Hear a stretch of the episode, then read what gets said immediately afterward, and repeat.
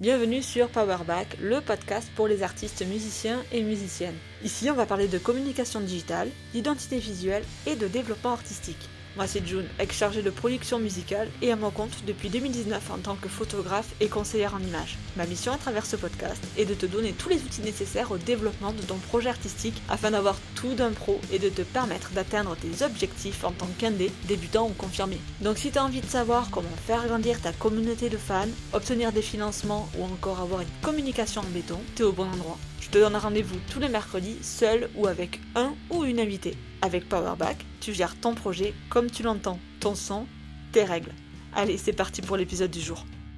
Le syndrome de l'imposteur, c'est un phénomène que j'ai croisé très souvent auprès des artistes avec qui j'ai pu bosser, quand j'étais photographe ou encore en tant que chargé de prod.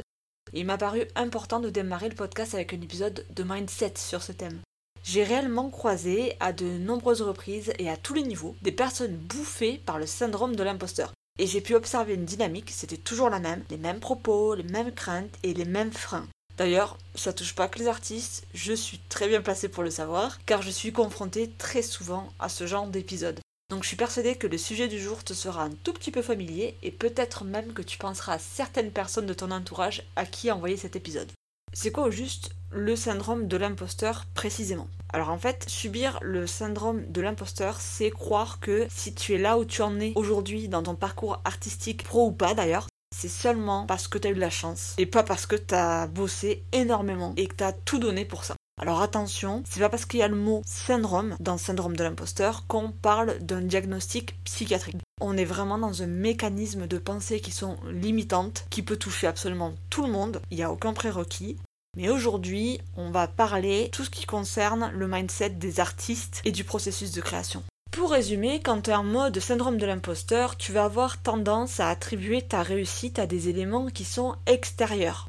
Par exemple, quand je parle de réussite, gagner un tremplin, être signé par un label, être choisi pour une playlist, bref, atteindre avec succès n'importe quel objectif que tu te seras fixé et tu vas toujours trouver une raison extérieure à ce succès. Parce que tu as eu de la chance, parce que un tel a participé et que sans cette personne tu n'aurais pas réussi, etc., etc. Et tu vas tout mettre sur le compte de tout, sauf de ton travail, de ta persévérance et de ton talent. Donc comme tu es persuadé que ton succès est dû à un élément extérieur autre que toi-même, tu vas avoir peur de réussir parce que tu as l'impression de duper les gens. Tu as l'impression de leur mentir. Tu as l'impression de balancer la poudre aux yeux et que très rapidement, ils vont se rendre compte que t'es nul.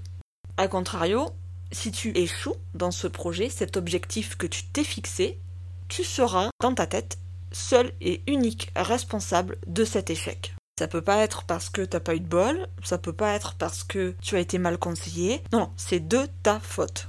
En plus, ça te rend super, super sensible à la critique, qu'elle soit neutre ou négative mais constructive tu vas le prendre super mal et ça va te démolir le moral parce que tu as envie de faire tellement bien qu'il faut absolument que ce soit parfait, sinon c'est nul. Donc tu as des sentiments qui sont mélangés, souvent négatifs, de l'angoisse, peur de l'échec évidemment, comme tout le monde, mais aussi peur du succès finalement, puisque en ayant du succès, tu risques de montrer à tout un chacun que tu ne mérites pas ce succès. Inutile de préciser qu'il est absolument capital pour ton bien-être mental et l'évolution de ton projet musical d'arriver à identifier ces périodes où tu te fais bouffer le cerveau par le syndrome de l'imposteur. Le fait de l'identifier va te permettre de pouvoir mettre de côté ces pensées négatives, au moins baisser le volume dans ta tête et continuer à avancer et à t'accrocher malgré l'intrusion très désagréable de quelques punchlines dans ton cerveau. Si tu fais rien à force de faire ce que t'aimes, la musique, écrire, composer, ben à force ça va devenir une source d'anxiété. Le fait de sortir tes titres ou tes compositions en dehors de ta sphère sûre, où tu sais que la critique elle sera vraiment constructive ou élogieuse, parce que c'était proche, tout ça ça va être associé à du négatif. Donc à force de te challenger, d'avoir peur et de créer de l'anxiété dans ton fort intérieur, t'auras plus envie. Parce que tu vas te dire au final, à quoi bon Il y aura toujours quelqu'un pour faire mieux que moi.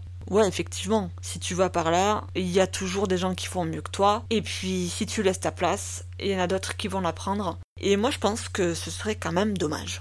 Mais alors, comment savoir quand on est dans une grosse phase de doutage? C'est simple, c'est quand tu remarques que ton autocritique devient un tout petit peu excessive.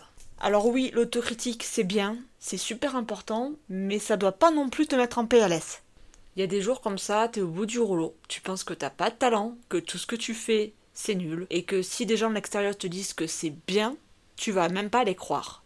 T'as l'impression que soit on te dit ça par politesse, ou alors c'est pour te faire plaisir parce qu'ils osent pas, ou alors tu penses carrément que en fait t'as réussi à les duper, t'as réussi à faire semblant d'avoir du talent.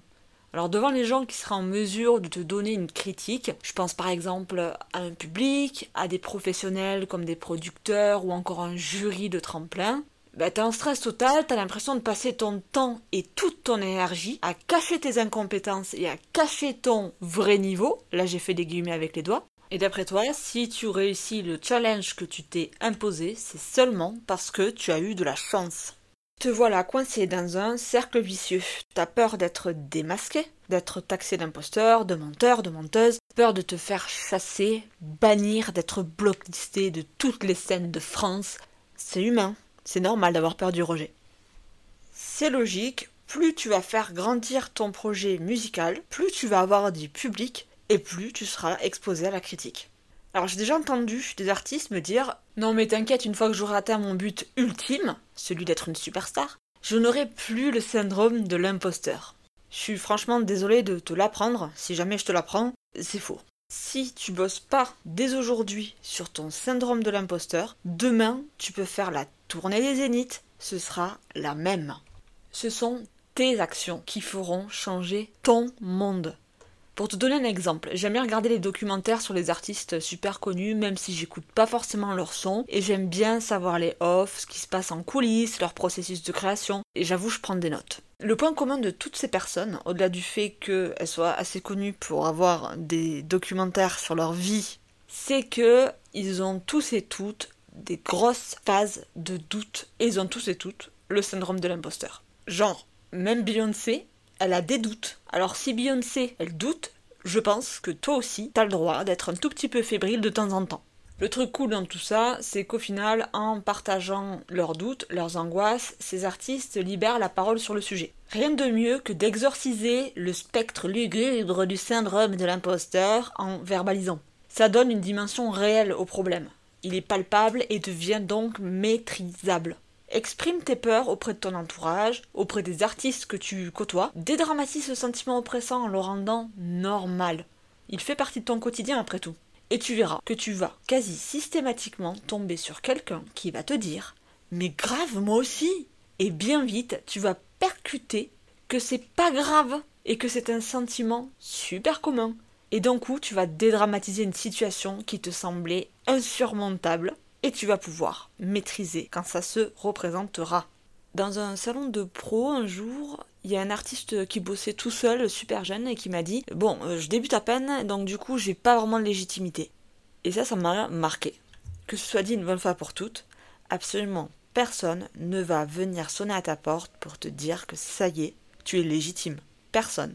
Garde à l'esprit que tu finiras jamais, jamais d'apprendre, de découvrir des nouvelles choses, d'expérimenter des nouvelles techniques, de faire des découvertes. Tous les jours, il y aura un truc nouveau. À quel moment tu vas te sentir prêt ou prête? Quand tu sauras tout sur tout? Mais ça n'arrivera jamais. Tu es la seule personne au monde à décider si tu es légitime. Personne ne va te dire Ah, il faut que tu fasses ça, il faut que tu ceci, il faut que ce cela. Non, non, non. Il n'y a personne qui fait ça. C'est à toi de décider ce que tu veux faire, comment tu veux le faire, quand tu veux le faire. T'es un artiste. Le monde t'appartient, tu fais absolument ce que tu veux. Un conseil que je pourrais te donner, et que j'ai déjà donné auparavant auprès des artistes avec qui j'ai pu bosser, c'est d'identifier une bonne fois pour toutes tes points de compétence. Tu les notes quelque part sur ton téléphone ou sur une feuille de papier, et tu notes absolument toutes les choses que tu sais faire, que tu maîtrises, que ça a un lien avec la musique ou pas. Tous les points positifs que tu te verrais mettre en avant si on devait parler de toutes tes qualités et tout ton savoir-faire. Ça peut être la cuisine, ça peut être ton ancien taf même s'il n'est pas dans la musique, ça peut être tes compétences en langue, ça peut être ta faculté d'adaptation, ça peut être ta formidable collection de CD, je sais pas, je dis plein de choses au hasard. Identifie ces points pour que tu apprennes à connaître toute ta zone de confort et surtout que tu dises à ton cerveau une bonne fois pour toutes, ça je sais le faire et la prochaine fois que je vais douter sur ça, c'est que ce sera le syndrome de l'imposteur qui va parler et je serai en mesure de le faire taire. Tiens, je pense à une autre phrase que j'aimerais bien débunker. Je n'arriverai jamais à faire ma place car il y a trop de groupes ou trop d'artistes dans mon domaine. Ok, donc première news. S'il y a beaucoup de groupes d'artistes dans ton genre musical, ça veut dire qu'il y a un public. Et s'il y a un public, c'est qu'il y a de la place pour ton projet. Au contraire, c'est pas une menace. Je pense qu'il faut pas voir les groupes ou les artistes qui font des choses similaires à ton projet comme des concurrents, clairement. Si tu arrives déjà à changer cette vision de l'autre, cette vision de la personne qui fait la même chose que toi, dans le même style, un petit peu différent, mais c'est le même truc, il faut que tu puisses te dire que c'est pas de la concurrence, mais des collaborateurs. Tu peux collaborer avec ces groupes plutôt que de les voir comme une menace. Parce que déjà dans l'industrie, on sait très bien que l'union fait la force. Et l'union, c'est quoi? C'est le réseau. Vous pouvez ensemble créer des liens. Vous pouvez vous entraider, vous soutenir. Vous pouvez même organiser des tournées ensemble, des plateaux, et vous pouvez, si vous n'êtes pas dans la même région, c'est encore plus intéressant parce que vous pouvez élargir un réseau professionnel de booking par exemple, en échangeant vos contacts. Bref, il y a tellement de choses à faire avec les personnes qui font la même chose que toi qu'il est capital pour toi de ne pas te limiter à cette frustration, de les voir comme des potentielles euh, menaces et de t'inciter du coup à rester dans ton coin tout seul. Ça, c'est une pensée limitante par exemple le fait de voir les gens qui font la même chose que toi, qui, que tu aurais pu percevoir comme des concurrents à un moment donné, et finalement t'en faire des alliés, ça t'aide énormément aussi au niveau de ton mindset à voir le côté positif et des opportunités dans tout ce qui se présente autour de toi, que ce soit sur les réseaux ou sur la scène ça te sort du négatif et ça te sort de cette anxiété, de cette menace qui pourrait euh, s'immiscer, tu vois, dans, dans, ton mindset. Et le fait d'en faire du positif, ça laisse beaucoup moins de place au syndrome de l'imposteur qui arrive, on le sait, toujours au moment où il faut pas. Et j'ai encore une autre pensée limitante pour toi. Tu peux aussi être amené à croire, ça je l'ai entendu plusieurs fois aussi, le public ou les orgas iront forcément vers les plus gros groupes ou ceux qui sont pistonnés ou ceux qui ont plein de followers, etc. Alors non, le public et les orgas vont voir les groupes qu'ils connaissent, qui les intriguent, dont ils aiment le son et la personnalité. Mais si tu fais rien, si tu penses avant même d'avoir essayé de te faire connaître que tu n'as pas ta chance, alors effectivement, il se passera strictement rien. T'as forcément des personnes qui vont adorer ton projet. Encore faut-il que ces gens te découvrent et dans un premier temps, il faut aller les chercher. Ils vont pas venir tout seuls. Ça va demander du travail de réseautage et de com. Ça va faire l'objet d'un autre épisode, mais pour la faire courte, les gens, ton futur public, ta future fanbase, les professionnels ne peuvent pas être présents, être derrière toi, s'ils ne savent pas que tu existes. Donc step 1, montrer que tu es là, pourquoi tu es là, et les personnes concernées seront au rendez-vous. Ça nécessite une présence sur les réseaux sociaux, ou pas, on verra plus tard les stratégies selon tes envies personnelles et ton temps. Il faut aussi que tu sois le plus proche possible de ta fanbase, même si tu la juges petite, même si c'est seulement tes potes qui en font partie. Sois disponible, communique avec eux sur scène, au stand de merch, sur les réseaux sociaux, et des petites attentions pour eux, en ligne ou en vrai. Crée une proximité, sois accessible. Personne va venir vers toi si personne ne sait que tu existes. Donc à toi de bosser sur ce point. Parce qu'au final, cette voix dans ta tête, celle du syndrome de l'imposteur, elle va jamais se taire. Et selon les périodes, elle sera juste un petit chuchotement que tu vas pouvoir faire taire très facilement. Et d'autres fois, ce sera un boucan assourdissant qui va te paralyser. Et quand tu seras paralysé, eh bien, tu vas avoir envie de rien, même peut-être envie de tout lâcher surtout, parce que la peur de l'échec, la peur de te ridiculiser, la peur d'être démasqué, comme je disais au début, va t'empêcher d'avancer dans ton développement personnel et artistique. Et ça, ça arrive à tout le monde. Moi, la première, j'aime pas du tout du milieu de la musique. mais dans on bosse pas chez Universal, je chante comme une casserole, ça fait même pas 5 ans que je fais ce taf, et souvent je me dis, mais putain, t'as rien à faire là-dedans, retourne bosser dans ton hôtel. Et, cette voix, il y a des jours où elle gagne. Voilà, il y a des jours où je suis bloquée, et c'est ok. C'est ok de pas avoir envie de se battre un jour. Il y a des jours, la vie fait que t'es dans une période pourrie, que ce soit à cause du taf ou pas d'ailleurs, et tu n'y arrives pas. Alors prends-le ce jour. Accorde-toi ce temps nécessaire pour rien. Accorde-toi ce jour. Tu restes en slip chez toi, tu bouffes du gras, tu glandes devant ton ordi, tu fais rien, tu prévois rien. Et comme ça, t'es pas déçu. Voilà, c'est ton jour off, tu t'attends à rien, t'as pas d'espoir sur rien. Par contre, demain, tu t'y remets. et tu fais un programme à la hauteur de ton temps et de ton énergie. Et tu t'y tiens ce programme en te rappelant d'une chose, à quel point tu seras fier de toi quand tu auras coché toutes les cases de ta to-do list. La confiance en soi, c'est de la gym. Il faut en faire un petit peu tous les jours pour se maintenir en forme. Si tu oublies que pendant trop longtemps tu fais pas l'exercice, tu vas te ramollir et tu vas retourner à la case départ. Les jours où t'as vraiment pas l'inspiration, t'as pas envie, t'as l'impression qu'il faut que t'arrêtes tout, tu baisses les bras, tu prends vraiment le temps de te refocaliser sur ta petite liste de compétences, sur tes réussites, sur tout ce qui t'apporte de la joie et qui peut donner de la dopamine à ton cerveau. C'est rien, c'est de la chimie. Hein. La confiance en soi va aussi se cultiver en ayant des objectifs qui sont réalistes. Il n'y a pas de petite victoire, juste tu fais le point. Beaucoup de rétrospective hein, dans ces conseils. Tu regardes ce que tu as fait et qui te rend fier. Et qui te fait dire Ah là, j'ai pas bossé pour rien. Ça, je l'ai mérité. Et justement, mets de côté toutes tes erreurs, ce que tu aurais mal fait ou pas fait. Tes erreurs, elles ont le mérite d'exister. Pourquoi? Parce qu'elles t'enseignent des leçons et qu'à chaque fois que tu fais une erreur, automatiquement, tu apprends de cette erreur parce que tu fais différemment la prochaine fois. Encore faut-il avoir des attentes qui soient réalistes. Tu peux pas être déçu de ne pas avancer dans ton projet si tu prends pas d'initiative. C'est comme les gens qui disent Ah un jour si je gagne au loto, ben j'aurai une maison à Miami et qui jouent jamais au loto en fait. Tu peux pas être déçu de pas participer au plus gros festival de France alors que finalement t'as pas cherché à contacter les programmateurs, t'as juste envoyé un DM, un mec qui connaît un gars, qui connaît un gars, qui connaît un gars. Il faut avoir certes des ambitions réalistes et par conséquent avoir des déceptions réalistes. Un domaine dans lequel aussi il faut être plus juste envers soi-même, c'est dans la comparaison. Il faut arrêter de se comparer aux artistes qui ont plus avancé dans leur projet que toi. C'est impossible de comparer ta carrière ou ton projet avec la carrière ou le projet de quelqu'un que tu ne connais pas personnellement, dont tu n'as pas idée de ce qui s'est passé pour lui ou elle en off, de ses épreuves, de ses difficultés, de ses facilités, de son réseau. Souvent, ce qu'on voit, c'est la finalité d'un projet et on te montre ce qu'on veut bien te montrer.